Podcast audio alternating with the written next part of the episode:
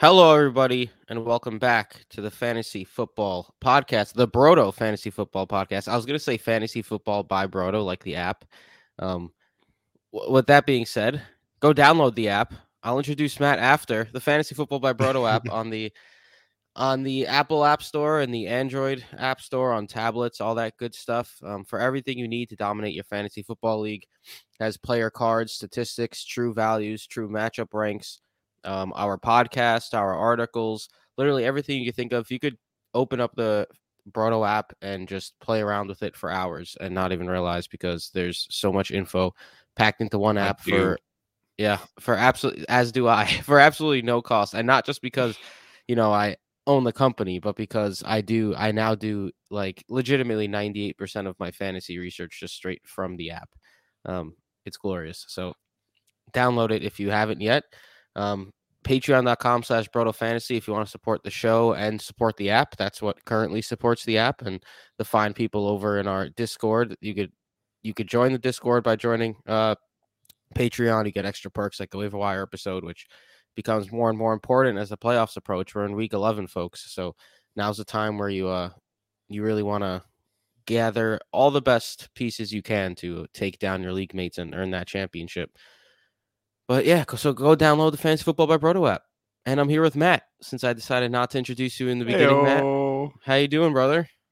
Good man. Uh, good Thursday night game going on. I mean, maybe not necessarily on paper, but I- I'm kind of excited about. it. I got a little money on this game, so Nice. I threw in a couple like long shot parlays. I Yeah, typically same. do on the Thursday games. I did, man. I love one- Island games.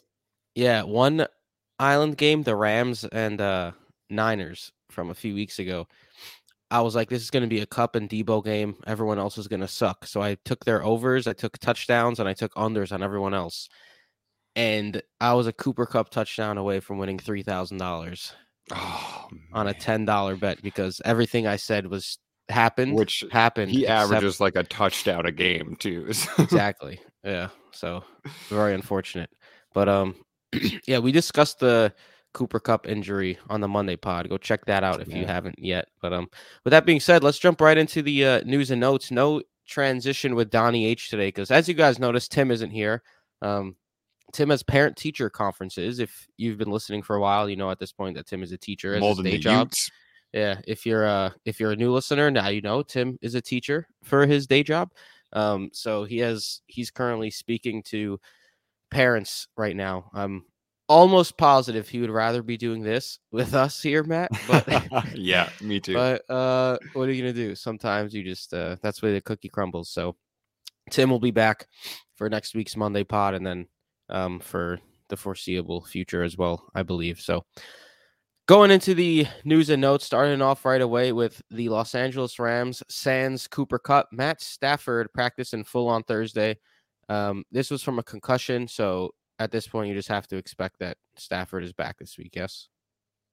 Yeah, I would think so. Yeah. I mean, unless, unless something further happens in the diagnosis, it, it's been a pretty linear progression for nearly everybody this season. You're especially with the new protocols with what happened with Tua, you're going to miss a game. You are going to miss a game, which maybe leads into somebody else that's in our news and notes. But uh Juju, I, I highly doubt he plays this weekend. Yeah, uh, Juju has a concussion, has not um, practiced yet. He had like that Tua reaction where his hands went up in the air and just kind of froze. It was one of those scary concussions. So at this point, I think it's fair to just say that uh, Juju is out this week. Also, hot off the press, Mecole Hardman is heading to IR and will miss at least four games. Um, Wow.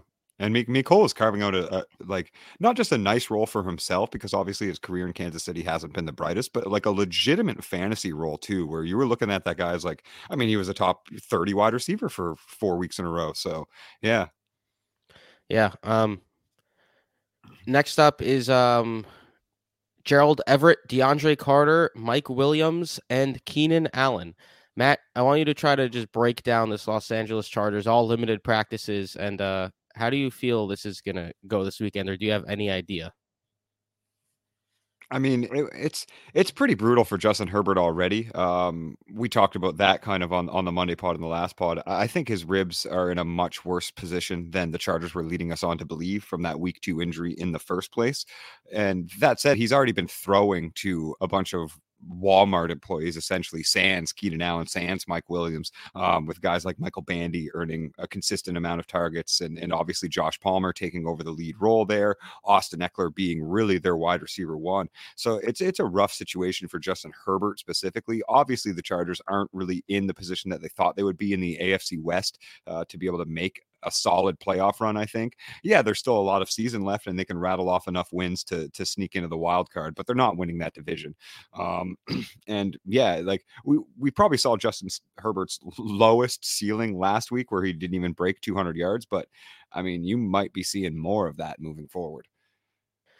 Yeah, um, it just it's like if you're a Chargers fan, you got to be like I don't know, just like kind of tired at this point. How every year Yeah, the Chargers sure. are like super hyped and they have the roster that seems like they're going to dominate this year, you know? And then they just have the same season over and over. Even with now they have Justin Herbert, who's like this young star quarterback. But yeah, it's uh I don't know, Chargers fans. We'll see. Hopefully maybe they make a late season push once Keenan Allen and Mike Williams do return. But uh it's been a interesting season for the Chargers. Davante Adams and Justin Jefferson both limited in practice. I'm thinking nothing of that. You?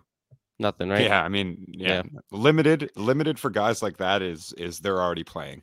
Yeah. Um, DeAndre Hopkins did not practice today out of nowhere. S- seeing like thinking some people think that it could be a rest day. Some people think it could be an injury popping up. I've not seen much about it. I just saw that he didn't practice. Are you looking into that at all? Or you think it's just kind of like a, a veteran rest day? I, I the latter, um, but it was something that because it did happen. I remember seeing on Twitter somebody pointing out that he like had missed an entire drive in the fourth quarter, um, and that was why Rondale had a like for the first time in his career had a higher snap percentage and route participation than Hopkins did. Um, so maybe it is uh, because he did randomly, uh, like I said, I remember seeing it. It did randomly miss like an entire drive in the fourth quarter. Interesting. Hmm. Maybe it is serious then. But but But, it, uh, I, but the latter is what I I do think is because that if it's a minor injury where he was obviously able to come back into the game, then this is probably a veteran's rest day where you're not going to force a limited practice on a guy that has a minor injury that is DeAndre Hopkins. hmm Uh, Mark Andrews, the word is that he'll return this week, but he was absent from the media portion of practice. He ended up getting the limited tag. How, I mean, at this point, like if he plays, you have to start Mark Andrews, right? But it's Yep. getting uh, it's getting a little frustrating trying to figure this damn thing out with Mark Andrews. Ha- But, have um, to start him and, and frustrating figuring things out with Ravens injury reports in general because a lot of cleared to play and then 10 snap decoy stuff happening with that team. Oh yeah. Um, next up, Jerry Jeudy. We discussed this on the Monday, Matt. We both thought, you know, I, f- I feel like they're downplaying the Jeudy injury a little bit. If it wasn't that bad, why did he miss the entire game? Well, he hasn't practiced yet this week, and uh, it's looking more and more likely that he's not going to suit up this weekend after all. So could be a big Courtland Sutton type game. Um, Hollywood Brown, your favorite guy, participated in Thursday practice. This is a, a tough one because he plays Monday night. And you know, mm-hmm. you don't know what to do with him because if he plays, you clearly want to play him. If he doesn't, what do you do? Like, right? Like you're gonna pick up it's not like you could pick up DeAndre Hopkins or Rondale Moore. Like you're gonna have Right. to pick up Greg Dortch, maybe, and that's just a Hail Green. Mary. Yeah. But yeah, So Both of those are, are, are true. Yeah. Hail Marys. And, and on the other side of the ball, I mean, I, I guess if you're really thinking strategy that way, on the other side, you could you could maybe fill in a, a Trent Sherfield or, or Jauan Jennings uh, type of guy um, in Yeah. that last minute la- that last minute pickup. But yeah, I, I mean, I'm very high on Hollywood. If anybody that's ever been on Twitter before and, and follows me knows that, like, I- I'm very high on Hollywood. I genuinely do not think that DeAndre Hopkins' greatness is mutually exclusive to Hollywood being able to continue a 25% uh, target share and a wide receiver one or, or high end wide receiver two um, finish for the rest of the season should his you know foot hold up and, and not limit his production. Yeah, I hear you. Um, especially imagine DeAndre Hopkins' injury is like semi-serious, and he's out right when Hollywood Brown returns Which is again. insane. If the Cardinals literally never play these three wide receivers at the same time, that'll be some of the craziest stuff ever. Yeah, and just one correction because I hate when we uh make even the smallest errors on this pod. Trent Sherfield is now on the uh the Miami Dolphins. Right, Dolphins. That's Jennings. right. I, f- I Jauan forgot. Jennings I sure. forgot about that. He was a part of that little movement. Yep. Um, Wan'Dale Robinson did not practice on Thursday, and uh, he's looking less likely to play this week in a semi-dream matchup against the um, the Detroit Lions. So looks like it could be no Wan'Dale Robinson in that one, and a big day, big possible day for a certain wide receiver who will not be named until later in the show. Um, Treylon Burks, the Monday night, the Thursday night football game is on right now. Treylon Burks just railed in a 40 yard catch, looking spry. Welcome back, Treylon Burks. But I think that's about it for the. Um, unless you could remember, uh, unless you have something I think I missed, I think that's about it for the news and notes. Keep it a little shorter this time since Tim's not here. I'm always trying to get him to hurry up with the news and notes section to get into the to the meaty portion of it. But yeah, I think that's about it. So I'm going to leave it at that for the news and notes.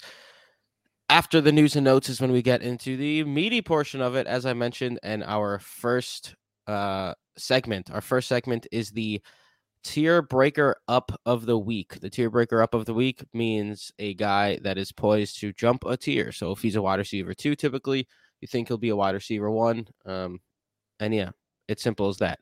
So Matt, who do you think, or who do you have as your first tier breaker up this week? I'm going to do a quick little honorable mention. Uh, I, I kind of wanted to add three guys here because we didn't have Tim, but but it's pretty quick. I think Daniel Jones is poised for a legit top 10 finish. The kid's averaging 16 and a half points per game. He sits inside of the top 12 players overall at the position, but is still getting no respect for his quietly efficient, like super low turnovers and obviously productive season. Now you're talking about dream matchups. The Lions are the best passable matchup matchup for boosted rushing totals uh, from opposing quarterbacks. They're first overall in true matchup ranking to that. Uh, Jones is in a smash position to finish as a top 10 quarterback, but consensus is too scared to rank him properly. So I'll plant my flag here right now and say Daniel Jones top 10. Um, that said, a big tier breaker up, and I think a, a narrative that you know you touched on, and I kind of looked a little deeper into, and I think there might be some weight to it, but it's Cordarrelle Patterson. Uh, I think he's he's poised to finish well above where his ECR is disrespecting him at running back 26 right now. Uh, Cordarrelle Patterson. Cordarrelle Patterson's first game back from injured reserve, he had 13 carries, one reception, 53 total yards, two touchdowns, and had 100% of the red zone opportunity or inside of the five opportunities, rather, not Tyler Allgeier. So technically there was one play that was a penalty, but that was called back, obviously. So can't count that for Allgeier. um, and yeah, he played 40% of the offensive snaps in that game. And those totals declined on a short week in week 10 against the Panthers, which, you know, you kind of eloquently brought up to my attention in the last episode. And it makes perfect logical sense that the Falcons were not willing to overexert their lead back in just his second game back from a four game stint on IR and only two days of preparation, really, because, you know, veterans don't usually practice on that short window on the first day because it's just a walkthrough anyway. So he's capable of putting up week winning numbers on any given Sunday, even in a low opportunity share, um, which he's been able to do the entire time that he's been under Arthur Smith, really. And I don't think there's the narrative of like a complete changing of the guard as, as strong as it should be with Tyler Allgeier. I mean, if anything, that kind of opens up more opportunities for Cordarrelle Patterson. His comfort, like Allgeier's comfortability and his like middling production, where he's not really good enough to take over a role, is really similar to what we saw last year with Mike Davis, where Mike Davis was getting a good amount of the rushing production and rushing opportunities, but that was just enough to key defenses off of Patterson for some of those more interesting schemes. Um, and now the Falcons they get the Bears in Week 11, uh, who allow 142 rushing yards to opponents on average. That's 28th in the NFL. Um, their top 10, yeah, eighth top 10 fantasy matchup and true matchup rankings. They allow 24.5 points per game to the position. That's a points over average of 18.7%, the eighth best matchup. And they're actually pretty good at stopping the pass, but struggle uh, against stopping uh, pass catching running backs. So with Marcus Mariota, obviously not going to be passing a whole lot, and a lot of those targets needing to be allocated in a smart manner to keep the Falcons inside of games where he's not turning the ball over. Um, I see a lot of checkdowns. I see more work than we saw from Patterson in week one, and definitely tier breaker up, mid range RB two. Um, and like I said, he, he does have top twelve upside for sure. You know, I like that. I like that one a lot because, yeah, like we said, he had the short week, and now, even though he disappointed in the short week, now he gets extra days to rest and bounce back in a pretty dream matchup here against the Chicago Bears. Um, so I agree with you. I think the people are sleeping on Cordarrelle Patterson a bit just because of that uh that down previous game. Last time his the other time he had a bad game this fantasy season. He only has two bad games. Bad, um, like yeah, of five. The next time out, he ran for 140 yards and a rushing touchdown against the Seahawks after his bad game against the Rams in week two. So we'll see how it goes this week against Chicago, but I like that one a lot. Um, for me, you started with an honorable mention. I'm going to start with an honorable mention as well. I, am going to throw Garrett Wilson here. I've used him way too much this year, so I don't want to use him again. But last time he played against New England, he went six for 115 on seven targets. Uh, Jets are coming off a bye. He's an every down guy now. Garrett Wilson still being ranked as a wide receiver three flex play. I think he's uh, better than that. But my first tier breaker up, Parris Campbell. And Matt Ryan's last three starts, I tweeted this a couple days ago. Parris Campbell has totaled 32 targets, 24 receptions, 203 yards, and three touchdowns. And this isn't just Jesus. one big, yeah, this isn't just one big monster game. He's been a wide receiver one in three consecutive Matt Ryan starts. And I know there's a tough matchup against Philly this week, or 23rd in true matchup rank. But Darius Slay is going to be on the outside covering Michael Pittman or Alec Pierce, whichever guy is on his side, leaving Parris Campbell to operate in the slot as he's been doing so effectively over the last several weeks with Matt Ryan at QB. I'm throwing the Sam Ehlinger games out the window. I do not care about those games because the no one should. Sam Ehlinger is not an NFL quarterback. And look, the Eagles are more susceptible to the ground game than most people think as well. They're sixth in true matchup rank, true matchup rank for running backs rushing. 25th passing, which is why they look better than they actually are. But with Jonathan Taylor, the rushing is what matters, right? So if J- if JT is able to get going, he's able to do his thing, average four or five yards per carry, and the Colts offense gets moving a little bit, I think the Colts could surprise a little bit. I don't think they're going to beat the Eagles by any means, but if they put up 20 plus points, I would not be surprised. And I think Parris Campbell here continues to be slept on at this point. He's playing nearly every single snap, and he's just had he's just been a monster for three consecutive weeks with Matt Ryan. And somehow, some reason, he's still being ranked as a mid to low end wide receiver three. I think he's a rock solid wide receiver two this week at the very least. I um, absolutely agree. It's kind of crazy to see Parris Campbell really put together what he was so highly touted for, even coming into the NFL. Like this is what happens when he's finally healthy. I think Parris Campbell's a very talented wide receiver. Yeah, and uh, it's that really is like he was drafted out of Ohio State to have this type of role and make this type of impact. And he just hasn't been able to stay healthy. And that's been the main concern with Campbell throughout his NFL career. So, Matt, why don't you hit me with your second tier breaker up? Tier breaker up a, a, bit of a Tim suggestion here as well. Um, and my hat hanger of the season, but Tee Higgins. Eh, the Bengals Ew. match up against division rivals in week 11. They travel to face the Steelers, who allow 34.1 points per game to opposing wideouts with a points over average rating of 16.4%. That ranks them as the sixth best matchup for the position. Now, I'll admit, Higgins has certainly not been the league winning asset that I anticipated or that he showed that he was last year, right? He finished top 12 in points per game last season, at least through the first 10 weeks. We still have a lot of season left. And, and all of this in spite of Ja'Marr Chase being inactive with a hip injury. So Higgins is the lead guy, but he's not really putting up those lead guy numbers. Now he's averaging 12.8 points per game, which is wide receiver 27 this season, but he's not been bad by any means. He just hasn't been really that side by side alpha that I predicted. But I think that's going to change this week.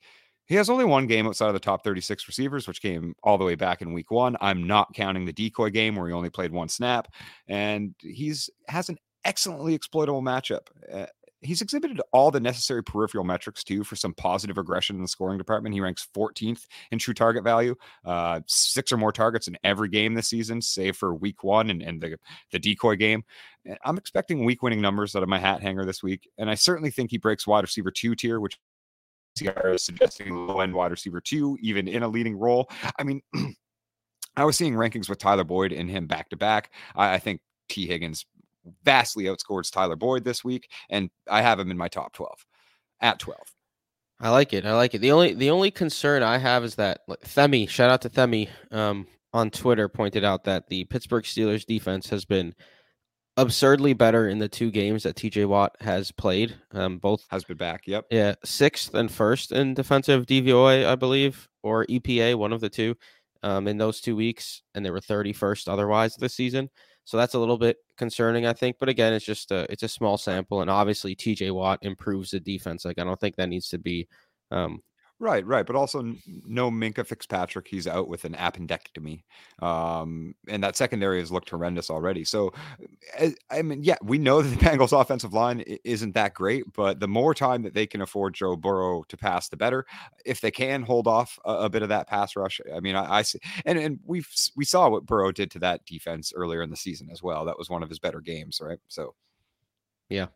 Uh, my second tier breaker up, Kadarius Toney. Look, I'm firing up Kadarius Toney happily as a wide receiver too this week. I was not huge wow. on the yeah, I was not huge on the Toney bandwagon. Um, once the trade like happened, two tiers up. Yeah, because of the target competition in KC. But boy, has that dwindled quickly. I mean, KC is now expected to be without Juju this week. Mecole Hardman was just put on IR, and MVS is even dealing with an illness in his own right. Sure, he'll probably be back and play, but we've seen uh, players dealing with an illness have bad games several times in the past where it's not something you think would be serious or even get limited snaps and such. But I mean, I'm I'm not saying he's gonna.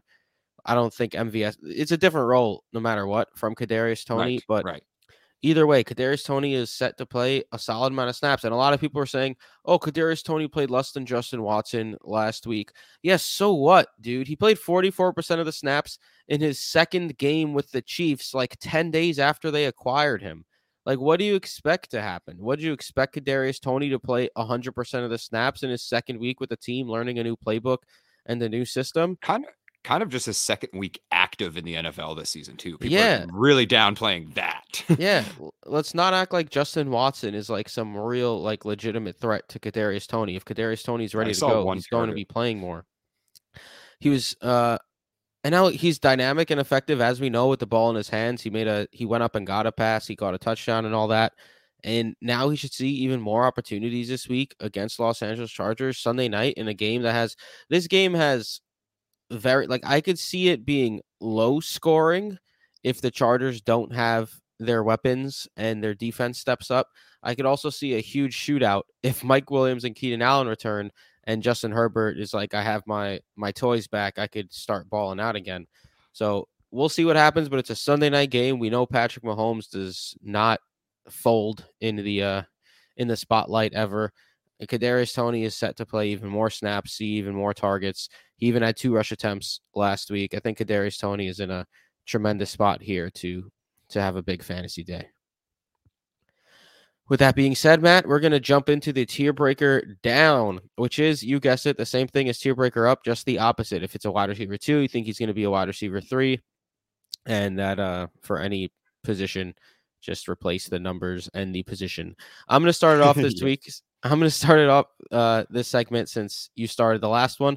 Just going to jump right into it with DJ Moore. Look, DJ Moore has had back to back very solid games with PJ Walker on their center. We saw that happen, and everyone was like, let's go. DJ Moore is back. And then everything came crashing back down again, right? Like Baker is expected to start now as well because PJ Walker has a high ankle sprain. And I struggle to think of any other combination in the league with worse chemistry than Baker Mayfield and DJ Moore. if we're fact. being honest, even in a decent matchup on paper against a Baltimore secondary, which They've been better since they've acquired some assets over the last couple of weeks to bolster that defense. I just don't see how Carolina makes much noise in the passing game at all. DJ Moore has four games this year of less than five half PPR fantasy points. Besides those two games with PJ Walker, he has been a huge letdown. And for whatever reason, his expert consensus ranking is still within the top 24 wide receivers. I think that's bananas. I think he's more of a middling flex play in a in a matchup that looks better on paper than it actually is with a quarterback that he has absolutely no connection with at all. Matt, yeah, any thoughts really on DJ Moore? Ah, man, I, I, mean, eh, I think you know I was kind of talking about this earlier on in the season too. As soon as those blow up games come, regardless of who the quarterback is, it's time to sell. Um, and if you didn't hit that window, I would use it if it's still open, I would use it vigorously because with Baker Mayfield under center, it's going to look like it did before and potentially worse because they're going to have even less scoring opportunities. Yeah, exactly. Hit me with your first uh, tier breaker down, Matt.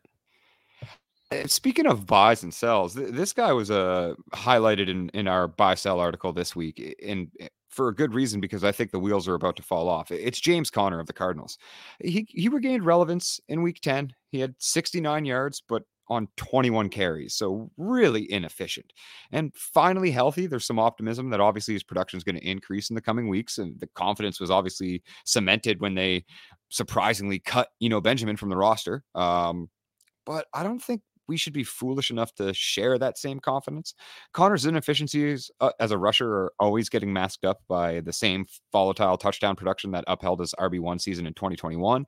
Colt McCoy under center, that offense is kind of struggling to score in the first place. They're putting up decent yardage, but not finding the end zone at a rate that you would expect, um, and, and less with Colt under center. He's posting a middling target share of 9.3% this season, which leaves managers to rely on essentially just his rushing output and hope that he crosses the end zone twice a game. Uh, he's plotting his way to an average of just 3.8 yards per carry, 44.9 rushing yards, and 6.3 rushing yards per game. And that shakes down to 0.53 points per opportunity, excluding touchdowns, which is 29th overall. Well, actually, RB 29, not even 29th overall. um, so yeah, I mean, he, he's just been James Conner is what it is. It's kind of like you don't want to see how the sausage gets made. Yeah, he's going to put up numbers if he can cross the end zone, but that we know as analysts and as fantasy managers ourselves that that you know play in games and play in a lot of leagues that touchdown variance is the most difficult thing to predict. Like just look at last week, just look into the last week and look who scored touchdowns. Like Nick Westbrook-Ikhine found the end zone twice. Nico Collins, um, guys like Dante Pettis, one target um, you know, one target, one touchdown. So it, it's just incredibly impossible to predict these things. And yes, he's getting opportunities inside of the red zone, but again, he he has 15 opportunities inside of the red zone this season. Uh, and has a conversion of under 20%. So it's not like he's been efficient even in high value situations. And that's reflected by his points, including touchdowns total. And now he's got a super difficult matchup coming up. Um, the four, who, they face the 49ers in Mexico uh, in a, an international game. They allow 16.1 points per game to opposing running backs combined. That's 30th overall in true matchup rank to the position, a points over average of negative 18.3% and 21 point cent negative uh, differential to rushing production specifically. So, not to mention the game's going to be played on you know international soil against a difficult matchup but james conner has just not been it. And the it's not like he's getting a 80% opportunity share either. He's been incredibly inefficient and touchdown dependent with just over 60% of the opportunities. Now yeah no know benjamin now but they've shown some confidence in in Keaontay ingram and Jonathan Ward is coming off IR, who also gets some special team work. So, you know, unless he they really are expecting him to be healthy enough to carry closer to a league leading opportunity share, I'm not interested in James Conner's 12 touches for 64 yards. Yeah, I mean, I hear you. It's tough to fully trust him when he's been. I mean, the hard Cardinals offense has been uh, not great this season. It's just and that's why you can't bench him either. But certainly tier breaker down. Yeah, but him playing 90 plus percent of snaps last week was was something. If that happens again, he's probably just just volume based getting you at least like 8 points, but I do think he's certainly a touchdown reliant option if you're looking for a big game out of him. My second tier breaker down, Adam Thielen of the Minnesota Vikings. Look, Adam Thielen looks looks pretty toast this season, and I'm kind of surprised that we haven't been hearing more about him in fantasy circles as someone who's like let their fantasy managers down. Thielen is averaging under five receptions per game this year, just about 52 yards per game, and has just two touchdowns on the season, which is usually where he where he shines. He's reached double digit half PPR fantasy points in just three of his nine games thus far, and has back to back single digit performances. And the reason why that is notable is that that is when TJ Hockenson joined the team. Um, Hawk yep. has Hawk has seen 19 targets over his last two games, his first two games as a Minnesota Viking, compared to Adam Thielen's 14. So it's looking like TJ Hockenson has already surpassed Thielen as a number two target on the team. And people forget that Adam Thielen was a late riser. He was a he wasn't a guy like highly touted or anything. He had a he's 32 years old is what I'm getting at. Like he's he's a guy people think is like 27 or 28 because he had that big year, but he had that big year when he was already like 27, 28. So now he's 32 mm-hmm. years old and he's a solid floor wide receiver three. Like he'll get you the seven points or so, But even in a matchup that I like a lot this week with the Cowboys and Vikings, I think that's going to be a great game. I'll be discussing that shortly. Sneak peek. I just I think Adam Thielen at this point he has to stop being ranked inside the top 24 receivers and more of a, a flex play, someone like a someone you could just put in there and he's not going to lose your week, but he's also not going to win you your week. Yep. So Adam Thielen is my stock down. And Matt, why don't you hit me with your second stock down to close out the segment? I mean, speaking of single digit fantasy performances, and this one hurts to bring up as a Saints fan, but stock or yeah, stock down and tier down uh, for this week. It's Alvin Kamara. He has 9.2 and, and seven and a half points over the last two contests. He hasn't finished inside of the top 10 running backs of the position since he scored 42.8 points against the Raiders. And he has just one such finish the entire season, other than that. And what does Alvin Kamara do best? He's a pass catching running back. We know he doesn't run between the tackles, and the Saints are very inefficient on the ground in general, regardless of who's taken those touches uh, this year. Their offensive line just isn't living up to what it was supposed to be. And and I suppose you know PFF's uh, predicted offensive line rankings kind of projected that regard, even though they brought in some you know decent talent. But the passing game looks horrendous. The running game isn't going at all. Andy Dalton under center just isn't getting it done. And I don't think things are going to get much better if they switch to Jameis, which is reported could happen as early as this week.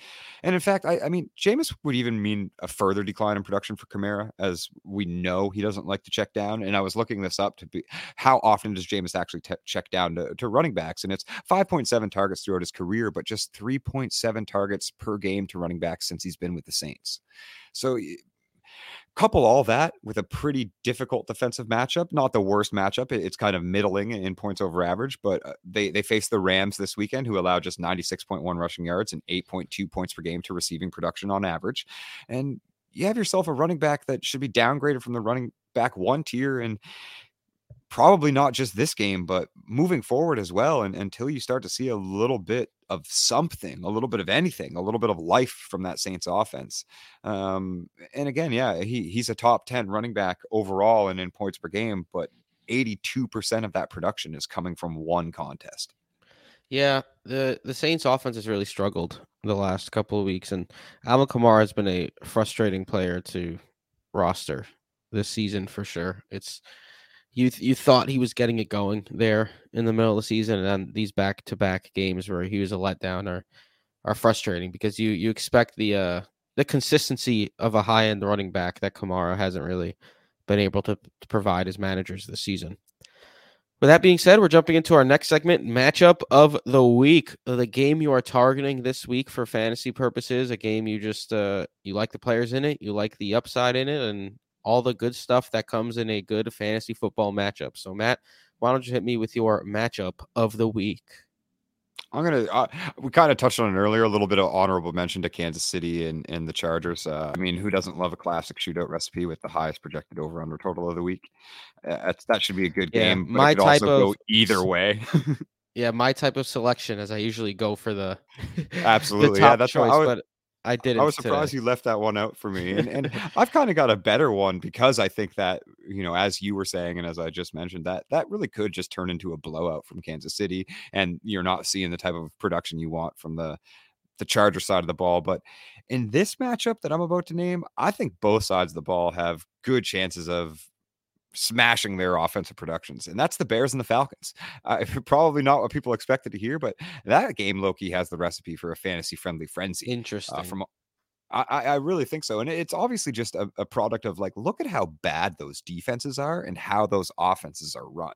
Like David Montgomery, uh, now that Khalil Herbert is hurt, especially and on IR, and Justin Fields should have a field day against the Falcons rush defense that can't stop anybody. But um, Darnell Mooney, Cole Kmet, they both have soft matchups in the secondary. And, you know, Chase Claypool has kind of just been drawing coverages, but it's certainly opened up some nice looks for both of those other guys uh, who are seeing, you know, literally double coverages both because they were the only two pass catchers on the field. And then on the flip side of the ball, it's it's Drake London and Kyle Pitts, who, yeah, you can't trust the Falcons passing offense, but they do have an excellent defense defensive matchup in front of them. And like I said, with the tier breaker up I mentioned earlier, you got Cordarrelle Patterson, Tyler Allgeier, maybe a little bit of a flex play, should have their way against a, a weak in front seven in the Bears that allow the second most rushing yards per game. It'll all come down to how much Marcus Mariota and, and Arthur Smith throw the ball, open up the playbook a little bit. But if that does happen, which, you know, we, we saw Mariota finish in the top 12 last week, who I'll talk about a little bit later. Um, if that happens where they do kind of open up the playbook a bit and, and Chicago is able to score, which they've been able to do over the past few weeks with Justin Fields running rampant on everybody, I really do think that you could see London and Pitts finally put up serviceable, serviceable matchups. I have Patterson predicted to outplay his ECR. I like Montgomery. I like Fields. I like Mooney. Kmet, I'm a little more wary about because man, I I'll say it every single week until it's right, but the, he just can't keep scoring two touchdowns a game. Agreed.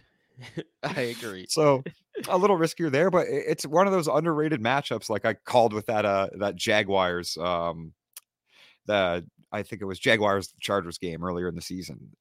Eh, there's just fantasy friendly upside kind of written all over it, and nobody's really seeing it for what it is. Ballsy choice.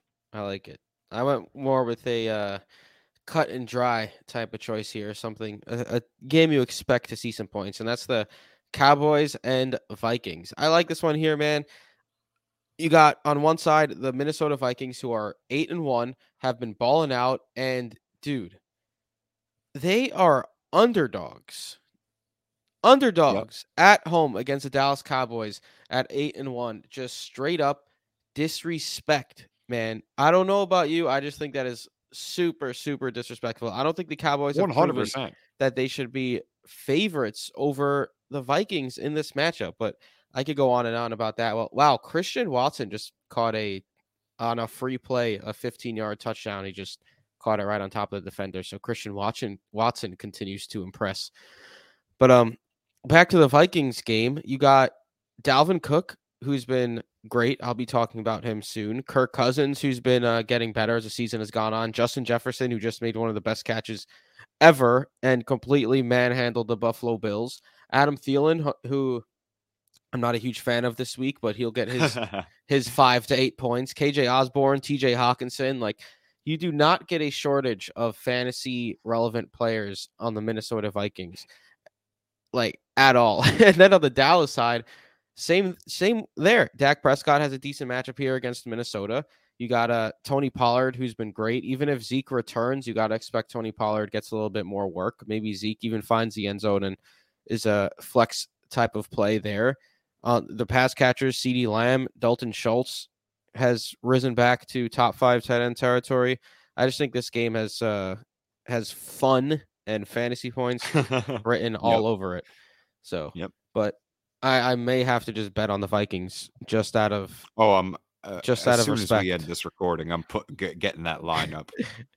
yeah, it's just I don't really I don't get how they could be uh how they could be underdogs. They're still not getting respect from Vegas. Vegas is Vegas has been disrespecting the uh the teams that are winning this year. They're like sticking with their priors from the season. Like they're not buying into the Giants, the Jets, the Vikings. We'll we'll see how it goes over the second half of the season.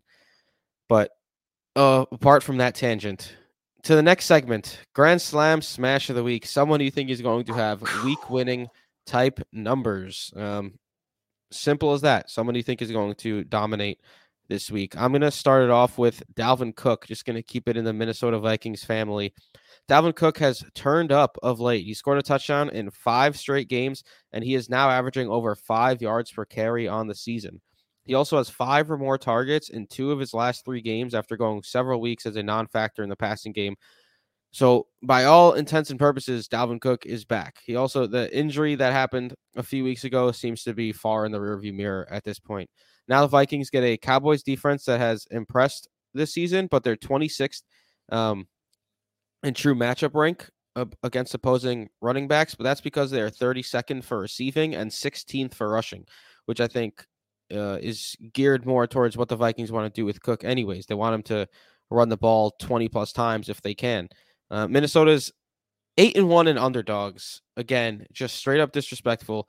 I think Cook sees 20 plus carries, go for goes for over 100 yards, finds the end zone, and the Vikings prove that they're a, a legit team and not should not be disrespected going forward. Matt, agree. Hit me with your first Grand Slam smash of the week.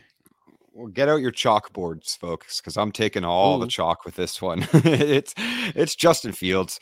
I mean, Justin Fields just put up two top 10 all-time single game rushing performances in back-to-back contests rushing for 178 and 147 as the number one and number seven all-time rushing performances by a quarterback in nfl history uh, you can nitpick his ability as a passer or the weak defensive matchups that he faced all you want like, guess what? He gets another incredibly weak defensive matchup in week 11 against the Falcons.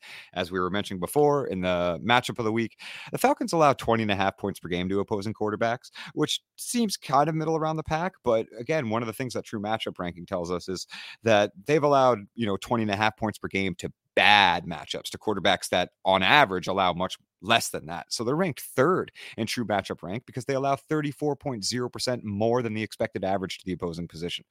Fields appears unstoppable as a scrambler. I mean, I legitimately was like, okay, yeah, 178 yards. Like that's literally the most impressive single game rushing performances other than Kaepernick's in the playoff, but in regular in fantasy playoff or rather fantasy football history, that is the greatest single season rushing performances. There's no way he can do it again. Well, he did it again. He did it again, and he gets a even you know similarly worse matchup, but a better matchup as well on the passing side of things. So even if the Falcons are able to kind of do what the past two teams couldn't and, and put a spy on him that can keep up and, and keep him from running rampant. They also allow 280.1 passing yards per game, which is a league worst at 32nd. And Fields has looked better as a passer, uh, but a lot of that has just come with the volume that they've allowed him to work with. You know, they've they've let him throw more than 25 times a game, and it's led to three touchdown performance, two touchdown performance, two touchdown performance. So no, he's not going to put up 300 yards on any defense, let, let alone the Falcons. But to assume that he could rush for 100 and throw for 150 and three touchdowns is legitimately probably his floor. Yeah. I, you know how I feel about Justin Fields. Um, yeah, but that's that's that's more as an NFL quarterback. I uh, I'm very I'm very obviously understanding the fact that Justin Fields is a good fantasy quarterback, and um, because of the the rushing ability. But I still think he's a good sell high for people heading into the uh, heading into their trade deadlines with the buy and a lot of tough matchups coming up. But fine, I'll let you have your Justin Fields, Matt. I'll let you have it. uh, my second, my second um, Grand Slam smash of the week is Amon-Ra St. Brown, one of the best names in the league. Tim said he was interested to hear this one since he's not on the pod today because he wasn't uh he wasn't loving St. Brown St. Brown's matchup this week. But let me uh let me ease his thoughts here a little bit because look, the Giants have been awesome this season and they've been one of the biggest surprises in the league, no doubt. But they're 27th in true matchup rank against the running back, 15th against the QB, 19th against the wide receiver. So if you're going to beat the Giants, it's going to be through the air. Enter Amon-Ra St. Brown, who in the two games since TJ Hawkinson left had a 34% target share two weeks ago, only to be topped by a whopping 42% target share this previous week. Just absurd target numbers. And I do not see that changing anytime soon, especially this week with Josh Reynolds expected to be out again. The Giants are likely to put up points as well, just like every team, sans the Green Bay Packers, have done against the Detroit Lions this year. So the Lions should be forced to pass quite a bit. And the Giants secondary is solid, but they don't have a single cornerback that provokes fear in opposing wide receivers, especially high end wide receivers. And the Giants have not really faced many star wide receivers this season. Look at the Giants schedule. They played Tennessee in week one, then Carolina, Dallas, Chicago, Green Bay, Baltimore, Jacksonville, Seattle, and Houston. The only star, quote unquote, receivers they played against are CeeDee Lamb, if you want to consider him a star at this point, and the DK Metcalf and Tyler Lockett combo. And no CeeDee Christian Lamb, Kirk love? I mean, you, you, think Christian Kirk is a star? nope. CeeDee Lamb with Cooper Rush went eight for 87 and one against um, against the Giants. That's probably the best wide receiver they face this year with DK uh, with now DK Metcalf and Tyler Lockett as well. DK Metcalf went six for 55 and one, despite playing through an injury that everyone thought he was going to be out from. And Tyler Lockett went five for 63 and one. And Matt, if you want me to throw Christian Kirk in there, I will, because Christian Kirk has been good this year. Seven for 96 against the Giants. So wow. yeah. every single like solid wide receiver has been good against the Giants this year. They just have not faced many very difficult receivers. Even DJ Moore in week two, three for 43 and a touchdown. His only good game with Baker Mayfield the entire season came against the New York Giants. So if they play a good wide receiver, they can be beat by that good wide receiver. I think Amon-Ra St. Brown has a chance to be the wide receiver one overall this week. And uh, I think he's going to be. I love it. Yeah, I think he he's being uh, overlooked and could be uh, one of those guys that you have in your uh, million dollar DraftKings winning lineup as well. Let's oh, let's go. Matt, hit me with your second uh, Grand Slam smash of the week. Easy, Christian McCaffrey. I mean, I think the mere fact that everyone is panicking about Elijah Mitchell receiving more carries than Christian McCaffrey in Week Ten eh, to be an absolute ludicrous joke. Like, I mean, hmm. do we just not count receptions or targets anymore? Like, isn't that what separates CMC in a tier of his own as a fantasy running back? Is the upside that he presents as a pass catcher? True, true. Okay, sure. Like, it's yes, it's certainly noteworthy that Mitchell recorded 18 rushing attempts and CMC only had 14 rushing attempts but he played roughly half the snaps that CMC did. He had Mitchell had just a 35% snap share, um, CMC 68, and he recorded only two targets. McCaffrey, on the other hand, played 68% of the offensive snaps. He recorded six targets, which was a 21.7% target share, received two red zone touches, one touchdown, and had 77 scrimmage yards. Like, in all honesty, that was something that we predicted on this podcast immediately after the Panthers traded McCaffrey. We knew he wasn't going to see an absurd 90% opportunity share on the 49ers offense. The offense is just, it's simply, it's too deep, it's too talented, but we also knew that the weighted value of the said touches CMC was going to receive were much higher in San Francisco than when he was with the Panthers. And I think that's evident by him maintaining an incredibly elite target share, receiving an insane amount of usage in high leverage situations like inside the red zone, inside the five yard line, on passing downs. And now in this matchup, to make them an even further Grand Slam smash of the week, is the 49ers get the best possible matchup for running backs. They face off against the Arizona Cardinals, who we mentioned again earlier in that international matchup, who allow a league leading 47.5% of points over the expected average to the position. That's insane. Imagine a 50% uptick in CMC's production. Like oh that. Boy. Yeah, ex- exactly. They, they allow 16 and a half points per game to rushing production alone and 9.9 points per almost 10 points per game just to pass catching alone to running backs. Like that equates to 70.1% over expected average to receiving and 38.7% to rushing they're they're the easiest matchup for running backs and CMC is a league winner. Nothing has changed in his explosive style of play, his nose for the end zone, his elite receiving ability. The only thing that's changed is he's not receiving 90% of the rushing work. And I honestly don't think that Elijah Mitchell is going to maintain that type of rushing share as well, even in committees that we've seen um, Shanahan run, it's a little bit of a closer to a 70 30 uh, to that lead. Um, and again, 14 carries is nothing to snuff out either. It's not like CMC just wasn't, you know, they had 45 rushing attempts in one game. So again, he's the RB1 there. He's receiving an RB1 opportunity share. It's just not in rushing production alone. And he has the easiest possible matchup for any running back this week. Yeah, the way people were talking about CMC this past week, you'd think he didn't just have a very good fantasy day. Yeah, you'd like, think he didn't just put up 15 fantasy points. like, yeah, in a half PPR scoring setting, even more in PPR. Like it's it was kind of funny to me. Um, before we move on to the next segment, I just want to give a uh, an honorable mention to Amari Cooper here. I was considering choosing him, and then I heard the uh, the weather thing in uh, the weather situation in Buffalo, and that was before, and then I wrote up all these notes before the announcement that Amari Cooper will now be playing in Detroit in that game against the Bills. But um, yeah, Coop just had a huge letdown game this past week against uh, who was it? The Miami Dolphins, and now they get the Buffalo Bills without Tre'Davious White, and the Buffalo Bills have been very susceptible to number one wide receivers of late. Especially, you know, see you see what Justin Jefferson did to them a couple weeks ago. Um, Garrett Wilson had a nice day against them, despite Zach Wilson not throwing for many yards. So I think Amari Cooper has a big smash spot here against Buffalo as well in a in a game where they're likely to be passing a lot. Moving on to the bench warmer of the week, a couple guys that we are that might be in fantasy lineups that we are sitting this week. I'm going to kick this one off with Kenyan Drake. Look, in week six, Kenyan Drake went 10 rushes, 119 yards, and a touchdown. And everyone was like, nice, Kenyan Drake is going to be the leader in this backfield. It doesn't matter that Gus Edwards is coming back, even if he does. Like, he just missed over a season with multiple leg injuries, his ACL, his MCL, and whatever else CL that he had to recover from.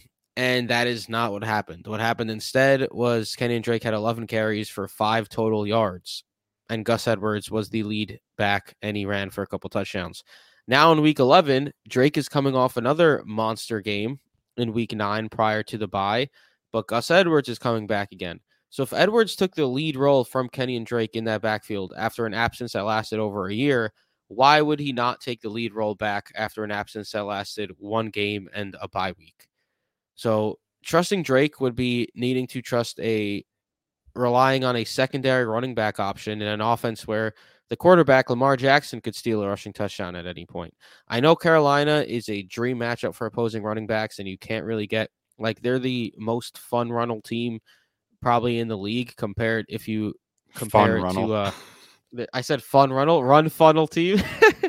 the most run funnel team if you compare their passing um, defense to their rushing defense. But I think Drake is looking like right. a fool's gold to me here. And uh, I don't know if I'd want to put him in my starting lineup this week. Matt, hit me with your first bench warmer of the week. This is so funny, man. And I want to mention to the other side because mine was going to be Amari Cooper for the exact opposite reason. I was like, snow game. I'm not starting this guy. Bench him. And then they moved him to Michigan. And I was like, all right, well, maybe he's going to have a pretty good game. But also kind of funny to mention because one of the things that was in my notes is his road and away splits are one of the funniest things that you're going to see. Like he has. It's true he's had four wide receiver one finishes this season, all of which while came playing at home, and he's had five finishes outside of the top 24, including wide receiver 79, wide receiver 90, and most recently a wide receiver 62, all of which came on the road. Now, that said, no snow game. He's in a he's in a good spot. Um, much better spot. So not my bench warmer of the week, but my first bench warmer of the week. It's Derek Carr. It's Derek Carr. I mean, he might just be a cut candidate in one QB leagues if you're still holding on or looking for a stream. I mean, I you know what? I just cut him in a one QB league for um, and this is even surprising, but for Russell Wilson. And part of the reason is Russell Wilson gets to play the Raiders and the Raiders have to play the Broncos. The Broncos are ranked 31st in true matchup rank, allowing minus 34.0% in points over average. That's just 10.1 points per game to opposing quarterbacks. They allow 10.1 points. They've held multiple quarterbacks to single digit performances. The Broncos are a terrifying defense, if nothing else. They have incredible woes on the offensive side of the football, but they know how to shut down opposing offenses. And it's not like Derek Carr's looked good. He's looked good at delivering the ball to Davante Adams but he hasn't looked good really anywhere else. He's got 13 passing touchdowns, which is kind of bringing up his points per game ranking, obviously, and keeping him in that serviceable range where people are still looking at him as an option. But he's averaging just 15.4 points per game this season. Um, obviously, a, a terrible, terrible matchup. His accuracy is all over the place.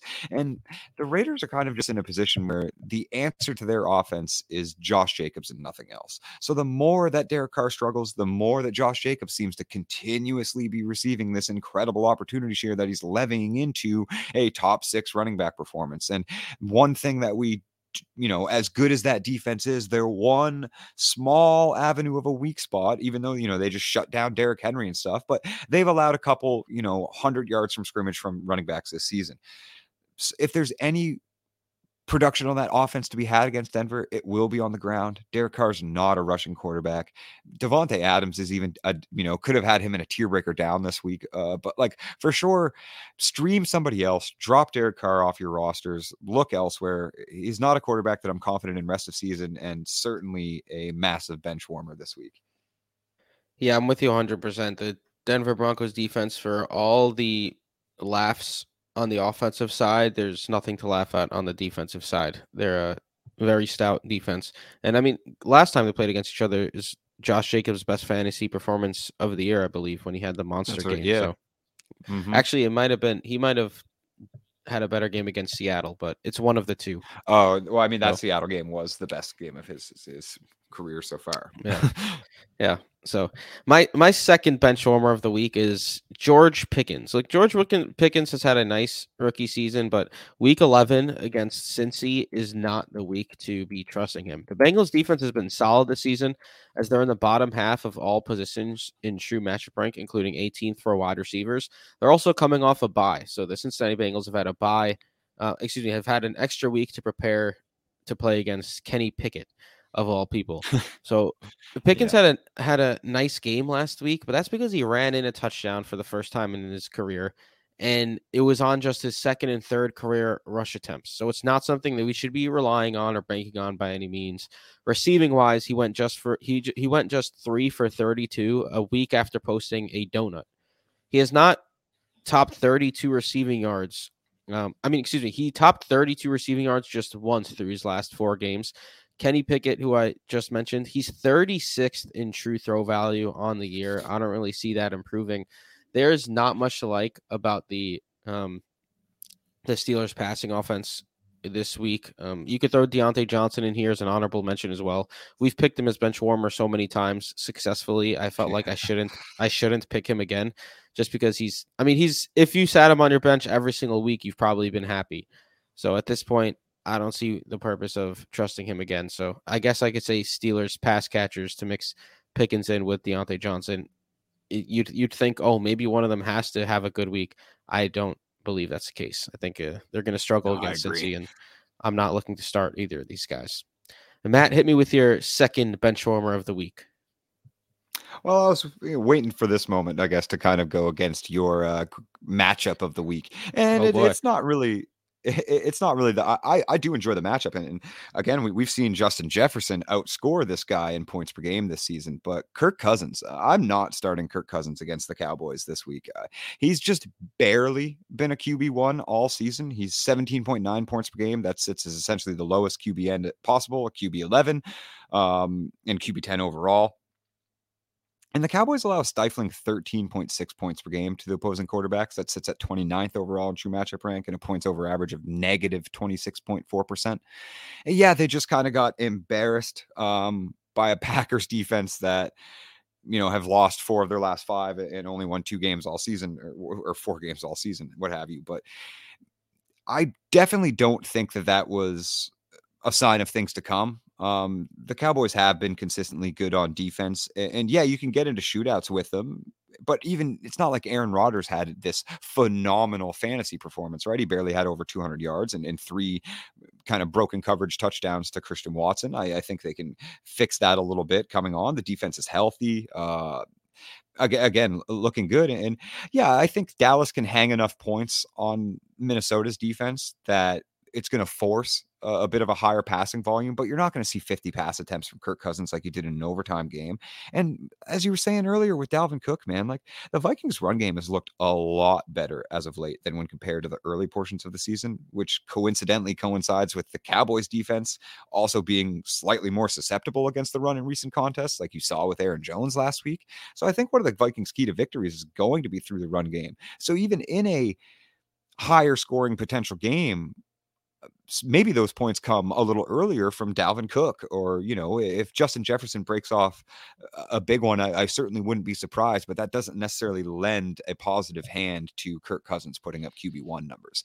And because we kind of you know focus on one QB redraft leagues, if you're not getting top twelve points, then you should be streaming.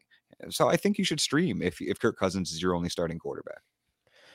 I hear you. My pushback there is that uh, we'll see. We haven't gotten to the streaming section of the um the uh the episode yet, but I know I wouldn't stream my quarterback over Kirk Cousins. The only person I think I'd stream over Kirk Cousins is like Daniel Jones, who isn't widely available anymore. I don't think, but yeah, that's fair. just because the QB, just the QBs in general are not uh are not looking nearly as good this year streaming quarterbacks as they have in the past. But I hear you. I could see it being can't a- argue that. I can see I can see it being like one of those 15, 16 point Kirk Cousins games where you're like you're not distraught that you started him, but you're also like, damn it, Kirk, you couldn't get in another touchdown. right, right. Let's jump into our next segment. Diamond in the rough. This is a sleeper, basically. That's what Diamond in the rough is. A sleeper pick, one pick of a player who, you know, is probably more well known, and then one deeper pick of a player who you're likely starting only in uh, deeper leagues or if you're desperate. So Matt, why don't you start off off with your uh, your first regular diamond in the rough? Yeah, regular kind of deep diamond in the rough. Well, okay, I guess not not even that deep because for better for worse, this guy's the Ravens wide receiver one, and that's Devin Duvernay. Like uh, he's got a po- he's got a positive matchup, positive game script against the Panthers, as you were mentioning earlier. Uh, they allow 28.9 points per game. That equates to 11.1% over the expected average for the wide receiver position. And Duvernay's averaging a serviceable 10.3 points per game. I like the matchup. I like the game script. I like his opportunity. Sans Rashod Bateman, obviously. Like, like they've been running Demarcus Robinson out there when Devin Duvernay missed his one game. And, you know, uh, I think Duvernay is a streaming start in this week's streamatorium, as we like to call it. And and honestly, like for as long as Rashod Bateman's out, 10.3 points per game is is serviceable flex play, in my opinion. Yeah, I have Devin Duvernay going in a few spots, and I'm not upset about that at all. Really, I agree with you. Solid, solid streamatorium option. Uh, my first diamond in the rough here is Darius Slayton of the New York Giants. I touched on him a little bit earlier. Darius Slayton has Excellent. been all reliable since he started receiving legit work in the passing game. I know Matt, you've been a fan of Slayton. You said he just needs to get work and he's going to be productive, and he has. In since week five in half PPR leagues, he has posted 10.9, 2.3, 13.3, 9.1, and 17. That is only one dud game of four. Otherwise, it's wide receiver three flex numbers or better. And now he gets to Detroit Lions in a game that Wan'Dale Robinson is likely to miss. The Lions are a bit stingier than you would expect. They're ranked 17th in true matchup ranks. Stingier for wide receivers, let me say. Their defense overall right. is bad, but they're likely 17th in true matchup rank against wide receivers because of how bad they are against running backs. I don't think they have like a super fearsome secondary or anything of that sort. So look, Darius Slayton is gonna have to act as the entire passing offense this week, as he has for weeks now. And I don't think that's unlikely to change. He's going to be on the field a ton. I mean, I'm not terror. I'm not by any means scared of Marcus Johnson or Richie James or Isaiah Hodgins stealing work from Darius Slayton.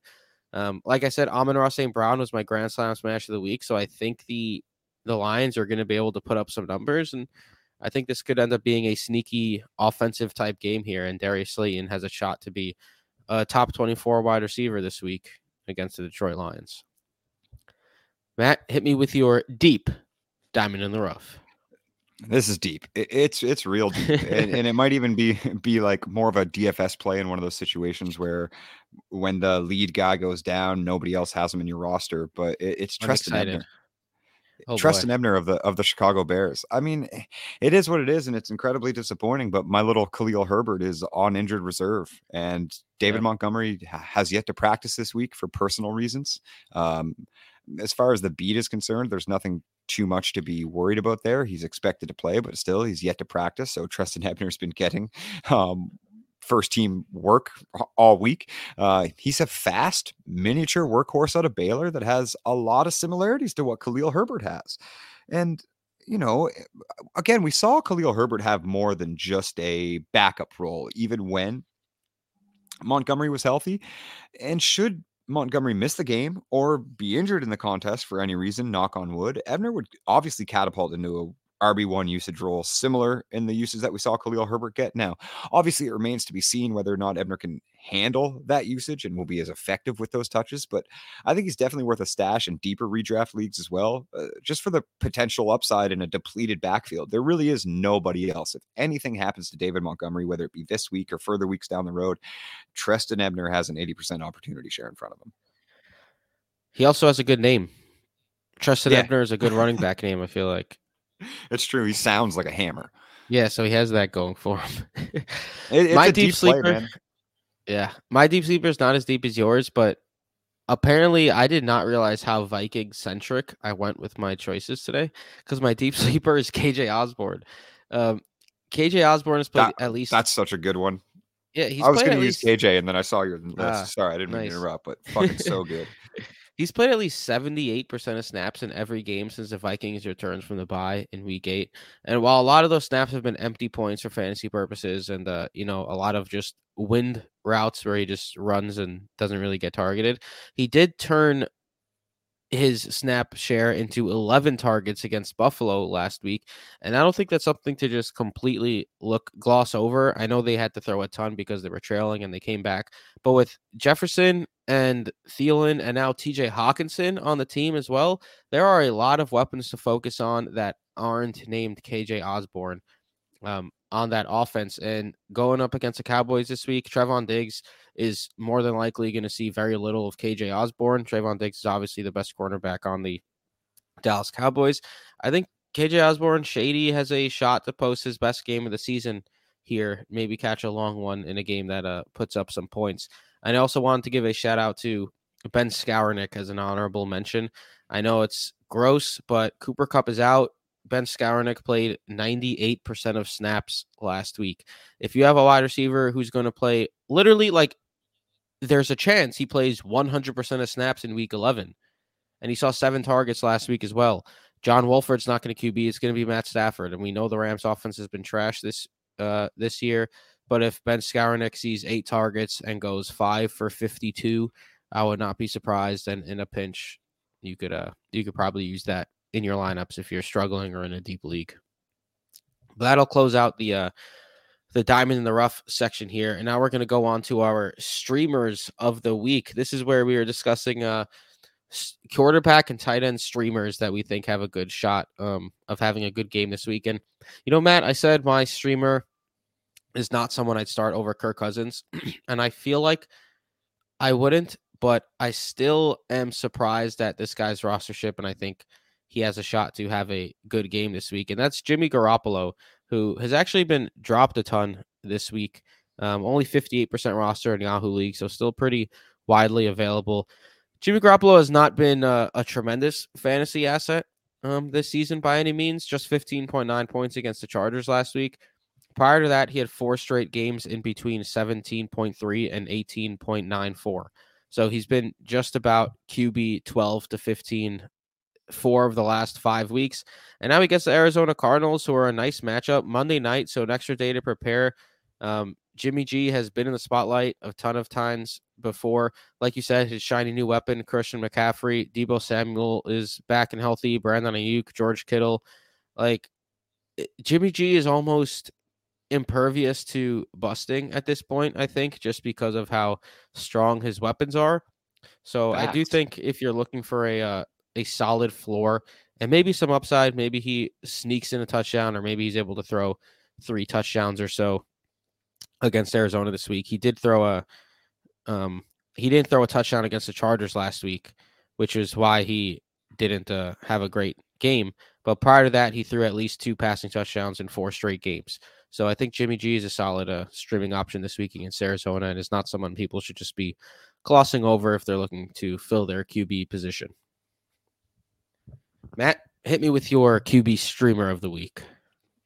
I'm gonna just I'm gonna keep bashing my head against the wall until the the until it breaks, I guess. Because again, it's Marcus Mariota. it's Hey-o. Marcus Mariota again and again and again. It's Mariota in, in all the leagues that I you know lost Trey Lance or need a streamer and I've dropped him and it's like oh look look who's available still. but yeah, man, it's Mariota in a matchup that I've already highlighted uh, against the Bears. I obviously like that matchup for kind of having sneaky points on both sides. They're they're a little bit better against passing production than rushing production, but Mariota can work with his legs. Obviously, that's part of the reason that his 16.2 points per game exist in the first place is he has 347 rushing yards and three touchdowns this season. Um, just 12 passing touchdowns and 17 or 1747 passing yards though because he's only averaging 19 pass attempts per game but man I, again i a little bit of hope here for sure but the matchup is indicative of what could allow the Falcons to open up their playbook a little bit, pass a little bit more. Um, obviously, checkdowns to Cordarrelle Patterson are going to yield passing numbers just on their own. Drake London found the end zone last week. Kyle Pitts led the team with eight targets. It wasn't just a, you know, obviously always high target share with Pitts, but it was actually high volume of targets as well. Uh, I just, Mariota doesn't have to do much to have a good game other than not turn the ball over.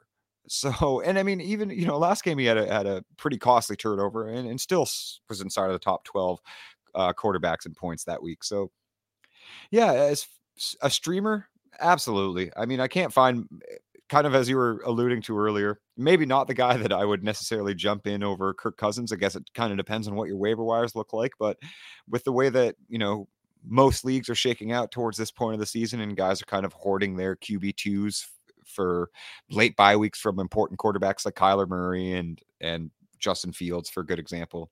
Yeah, it makes sense that these guys are, are hard to find. So I, I like Mariota as a top 12 option. That I have Cousins at 13 and Mariota at 12, and that that's probably a little aggressive.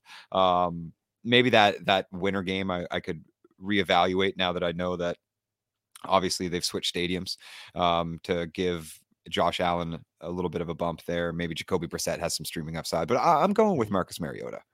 Yeah, I like it. I mean, Mariota said a talk about floors. Mariota set a solid floor for himself this season for sure. Uh, my tight end streamer of the week here is a tight end that I've been, you know, I've just I haven't been a big fan of this guy all season long as a streaming option, but he's been coming on of late, finding the end zone, and that's all you could really ask for from a tight end at this point. And that's Juwan Johnson. Since week six, when Adam Trautman, uh, since Adam Trautman left the team with an injury, Juwan Johnson has seen snap percentages of 78, 74, 73, 75, and 66 this past week. That was his lowest. And yet he saw seven targets and a 25% target share, which was his highest of the season. So, it, Juwan Johnson, three of his last four games, has found the end zone, has been a uh, has been a t- tight end one three of the last four weeks because that's what happens when you find the end zone these days as a tight end. Once you score, you're officially a tight end one, even if it's your only catch in the gay game. Um, as we saw Isaiah Likely um a couple weeks ago caught one touchdown and he was a tight end one just like that. So Juwan Johnson here, he gets the Rams, which is not an ideal matchup by any means. Um, excuse me, not the Rams. Uh, he gets yeah, he does get the Rams. I'm, I'm bugging out. Yeah, he gets the Rams. Rams. Yeah which is not an ideal uh, matchup by any means. The Rams have been good against uh, opposing tight ends this season, but nonetheless, I'm firing up Juwan Johnson. Um, they're 16th in true matchup rank against tight ends, so better than uh, better than it seems um, based off of true matchup rank and points allowed. They're 30th in points allowed, but 16th in true matchup rank. Just another area of where true matchup rank um, could be could be useful. So Matt, why don't you hit me with your tight end streamer of the week now that I've I've claimed Juwan Johnson, your New Orleans Saint tight end. I think that's a good streamer. I definitely think uh Juwan Johnson's a good streamer, but I also think, especially because people are overlooking the matchup, I think that Kylen Granson is a good streamer this week against Philly. Like the Colts travel to face the Eagles, which is obviously a tough defensive matchup, a tough defensive secondary.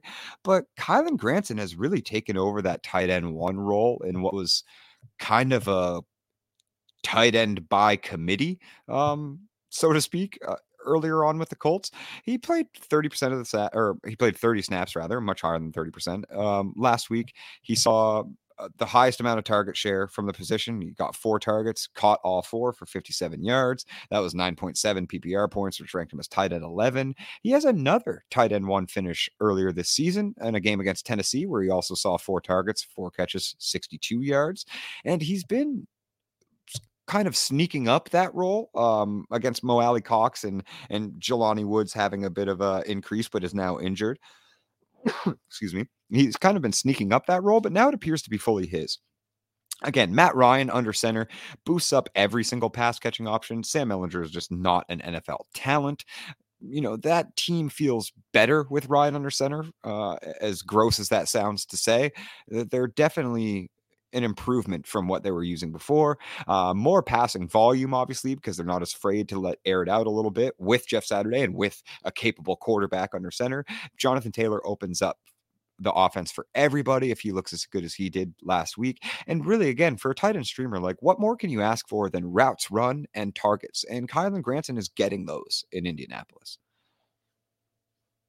Yeah, uh, I mean, I I thought Mo Alie-Cox was a good. Uh, I I liked him as a best ball target this year. He's he certainly let me down.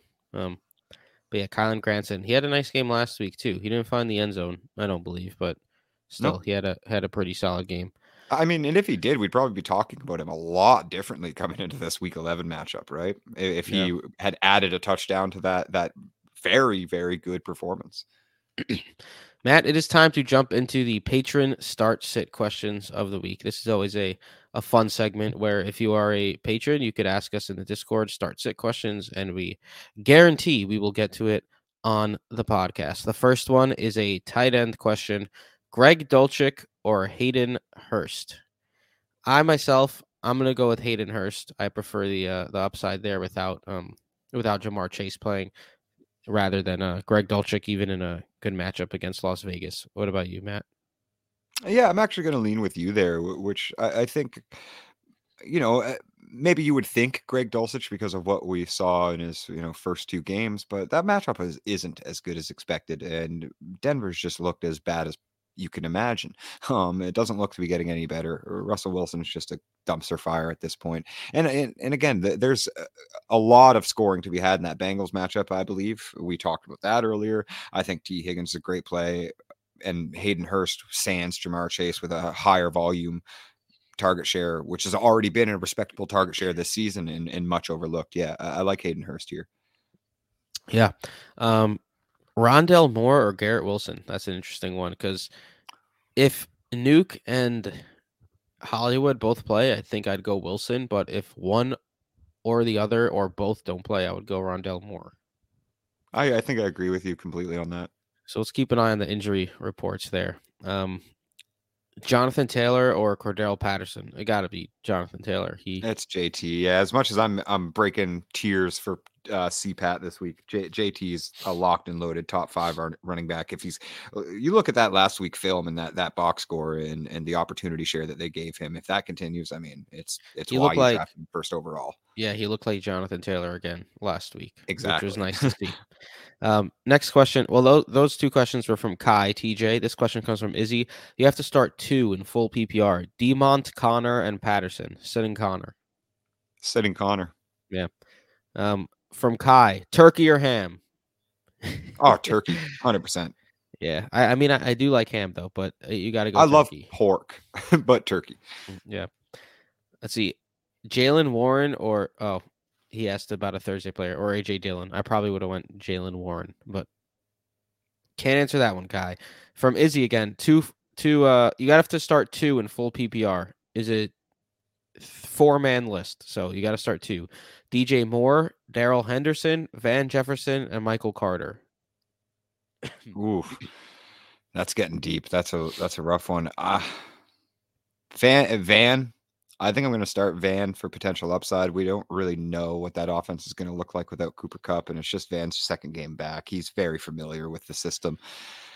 I, I think I'm. Hmm, I would go uh I mean I definitely start Michael Carter here. yeah, tha- that's what I was just about to say. Is Van Jefferson and Michael Carter were k- kind of my de facto choices Van Jefferson's interesting without Cooper Kupp. over DJ Moore, but it's with no. I don't know. no I don't think I'd play. Mayfield. Like, yeah, it's just I don't want to play DJ at all. Yeah.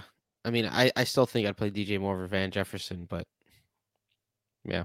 Uh Kadarius Toney or Brandon Aiyuk in full PPR. I'm I'm going Toney, who's my tier breaker up this week. I'm gonna go Aiyuk because you know Uh, me. Yeah. I mean, I like Aiyuk a lot this week. And well. and dude, I mean, he's just been dominating that target share for what one, two, three, four, five, six weeks in a row now. Like, I'm Yeah. come on. What more do we? What more are we waiting for? Got a handful of questions here from uh from Slater. Pick two in PPR: D'Onta Foreman, Brandin Cooks, Kadarius Toney, Cole Kmet. Foreman and Toney easily for me. Yep. Half PPR. Half PPR. Pick one: Rondale, Parris Campbell, Devin Duvernay. I'm going. Again, this is tough. Keep an eye on. It- you got to keep an eye for on. It's Rondale. between Moore and Campbell there. Um, Vacuum if vacuum if they play, meaning Hopkins and, and Brown or one of them, then it's probably Parris Campbell. No, yeah, I agree. Um, PPR. All right, we got a list of seven here. We got to pick oh, three. so man. stay with me. He's All not right. Slater is not playing games. Tony Pollard, Elijah Mitchell, Gus Edwards, D'Onta Foreman, Tyler Boyd, Gabriel Davis, Michael Pittman. For me, it would be Tony Pollard, Tyler Boyd, Michael Pittman, sit Mitchell, Gus, Foreman, and Gabe. I think.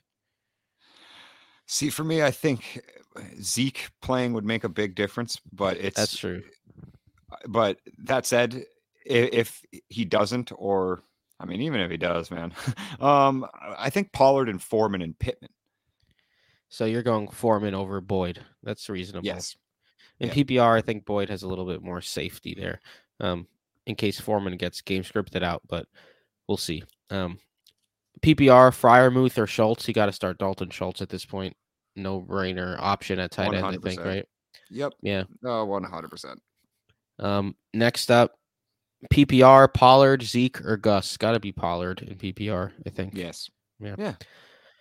Now we got uh three questions from Mullen 1031. Pick two in PPR. Tyler Boyd, Mike Williams, Garrett Wilson, Josh Palmer. So if Mike Williams plays, I'd go Williams and Wilson. If Williams doesn't play, I'd go Tyler Boyd and Garrett Wilson. How you Boyd feeling, over Matt? Boyd over Palmer, even if Williams doesn't play. Yeah, I I, think I, go I think Boyd over Palmer. yeah, I think so as well. I mean, Josh Palmer's very, very boomer bust. I mean, he's kind of the definition of it, right? Yeah. So yeah, yep.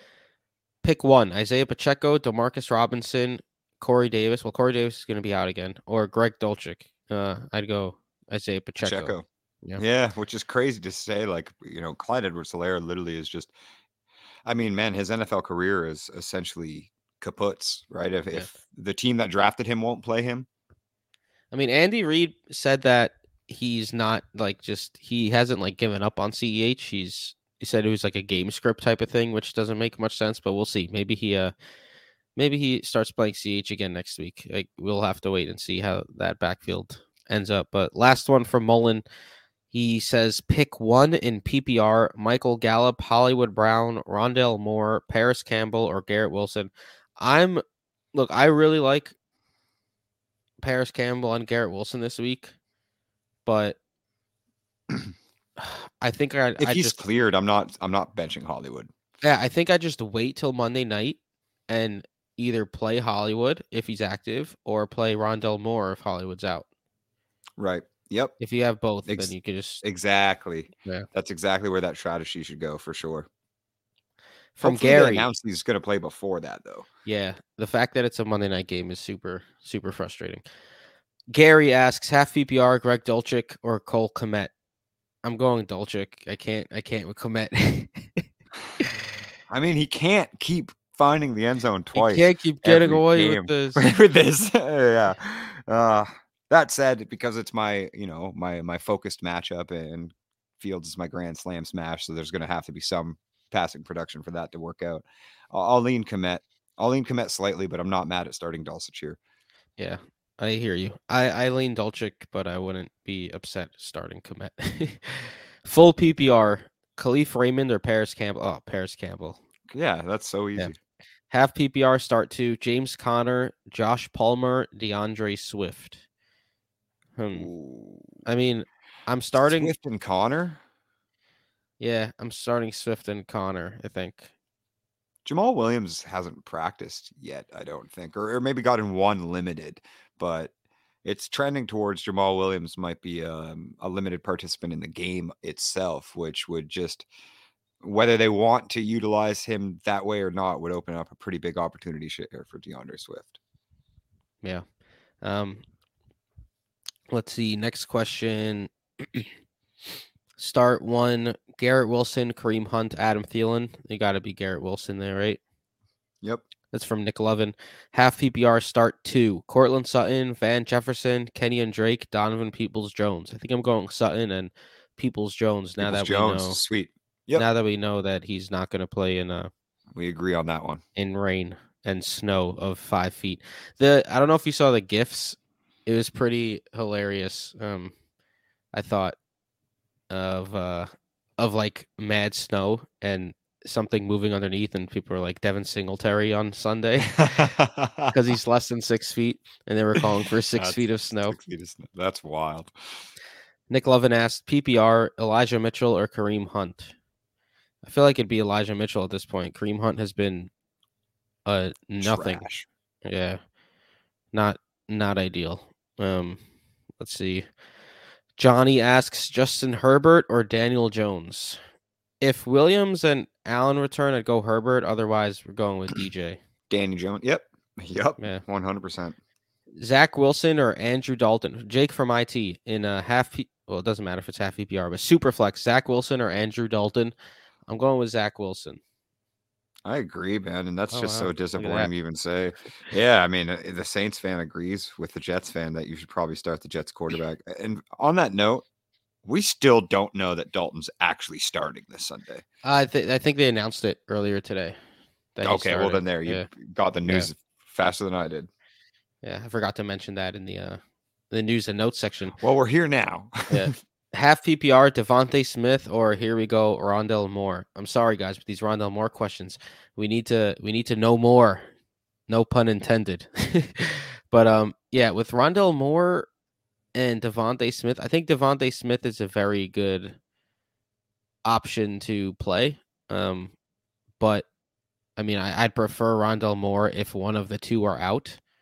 I know that's that's where when it's gonna say come down to with Hopkins or. Hollywood, he- uh, hence probably why he's such a polarizing, you know, start sit this week. Yeah, I mean, d- yeah, I think it's DeVonta Smith regardless.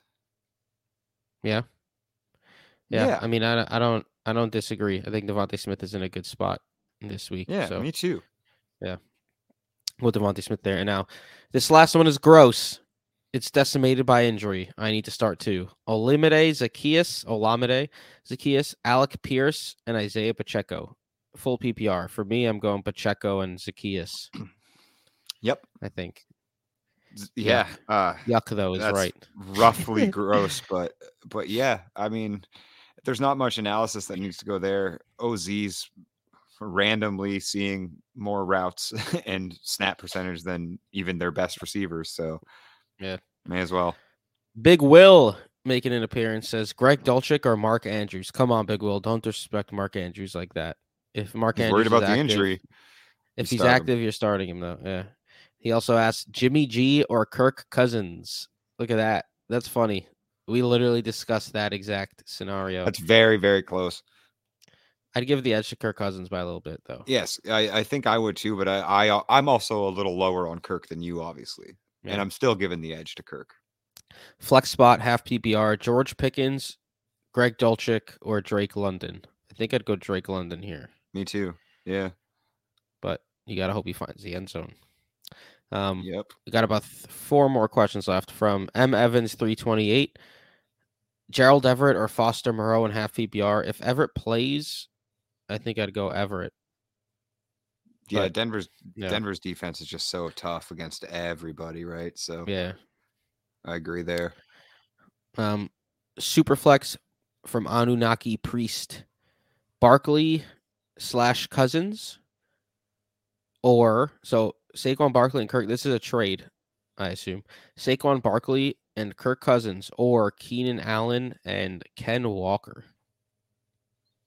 If it's super flex, it's it's Oh, excuse me, Josh Barkley. Allen, Josh Allen and. Walker. Oh, okay. So Barkley and yeah. Cousins, or Allen and Walker. I think I'd go Allen and Walker. Allen and Walker. The the Yeah. separation between high end quarterbacks and low end quarterbacks this year is the, the largest discrepancy that we've ever seen in fantasy football. Um, Yeah. Josh Allen is legitimately like like you would have felt about Mark Andrews and Travis Kelce being positional assets in, in at the tight end position. That's what Josh Allen's giving you at quarterback this year.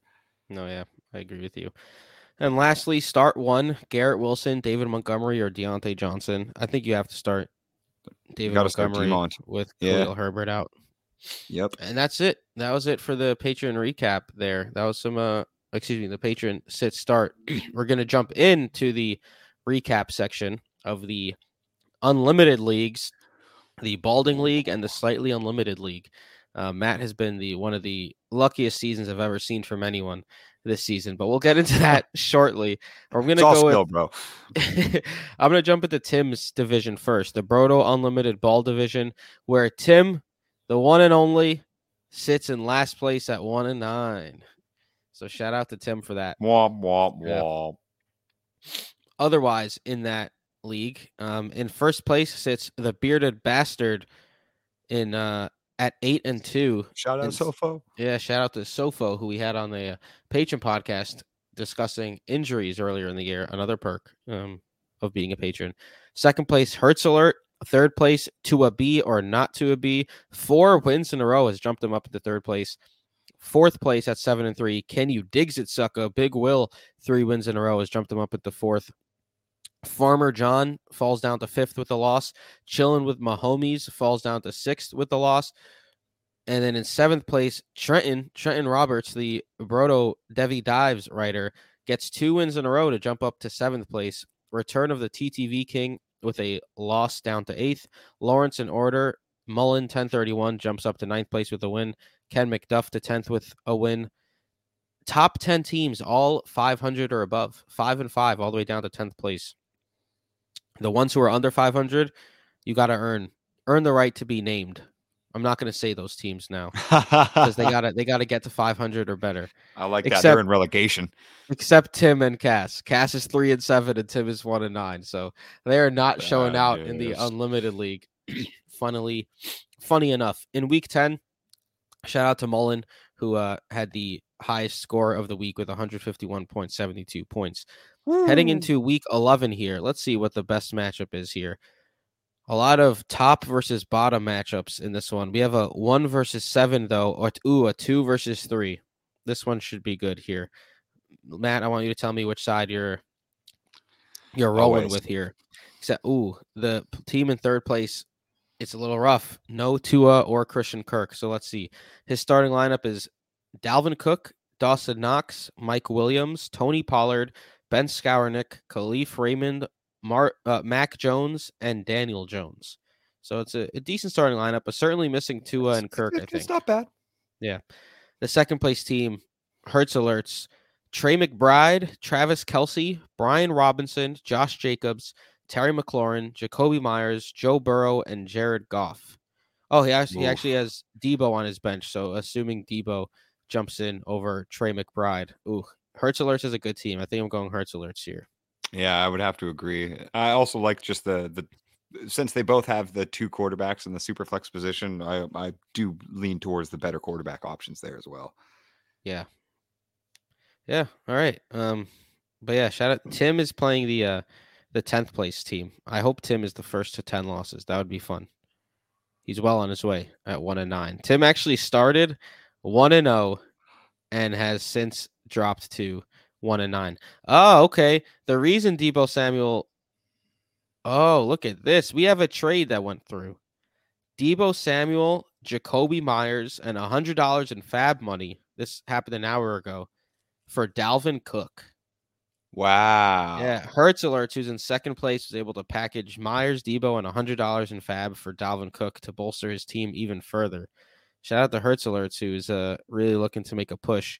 He now gets to add Dalvin Cook into his starting lineup, along with guys like Travis Kelce, Josh Jacobs, Terry McLaurin, Jakobi Meyers, Joe Burrow. It's a good team, very solid That's a team. stacked squad. Yeah. Um, I'm going to jump back to the Broto Unlimited slightly balding division now, the one with Matt and I.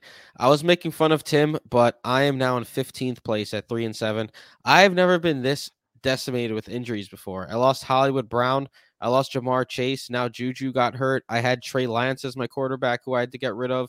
I've just been dealt injury after injury. Not ideal for my team, but what are you going to do? In first place, team JRXDD is uh 7 and 3. So 7 and 3 is a little a little shocking to me that that's first place, but that's where we are in this league with Matt who has 1105 points. I have 9 more points than you, Matt. I'm 3 and 7 with an injury decimated team. and you're in second place 7 and 3 on a 3 game. Defense wins championships, boys. Matt is playing the best defense we've seen all year right now. Um, impressive work, Matt. And you got after that, Eagle 2080 with a win jumps up to third. Team KV from BK, who has been jumping back and forth between like first and fifth place all year, lost down to fourth place. Team G Martini um, with a loss, he drops down to fifth place. Team Drip C, who had the best team in the league, in my opinion, was first overall and then just started losing, losing, losing. Finally wins again. It's up to six and four and back in the playoff picture at sixth. Team thanks Zeke six and four with a win. Team Alexander the Great drops to five and five after he has made a valiant comeback effort.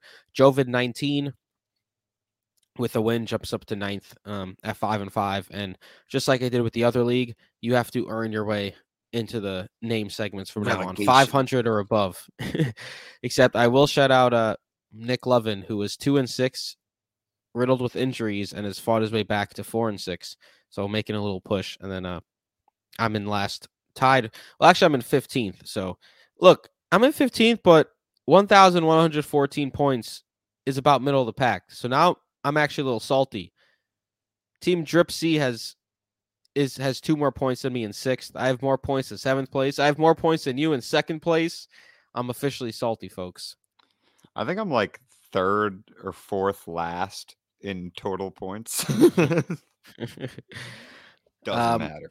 This was a this was a rough one for uh KV from BK, who I just shouted out. If he won, he would have been in first overall, but he was the second highest scorer with 126 points and lost to Eagle 2080, who was the highest scorer, 146.04. So the only reason he's not in first place is because he played the one team of the 14 other teams, not including himself, that uh that would have beaten him. So bad timing. That's rough. With that being said, let's look into let's see what the best matchup of the week is. We have a three and five. That one might be at three and five.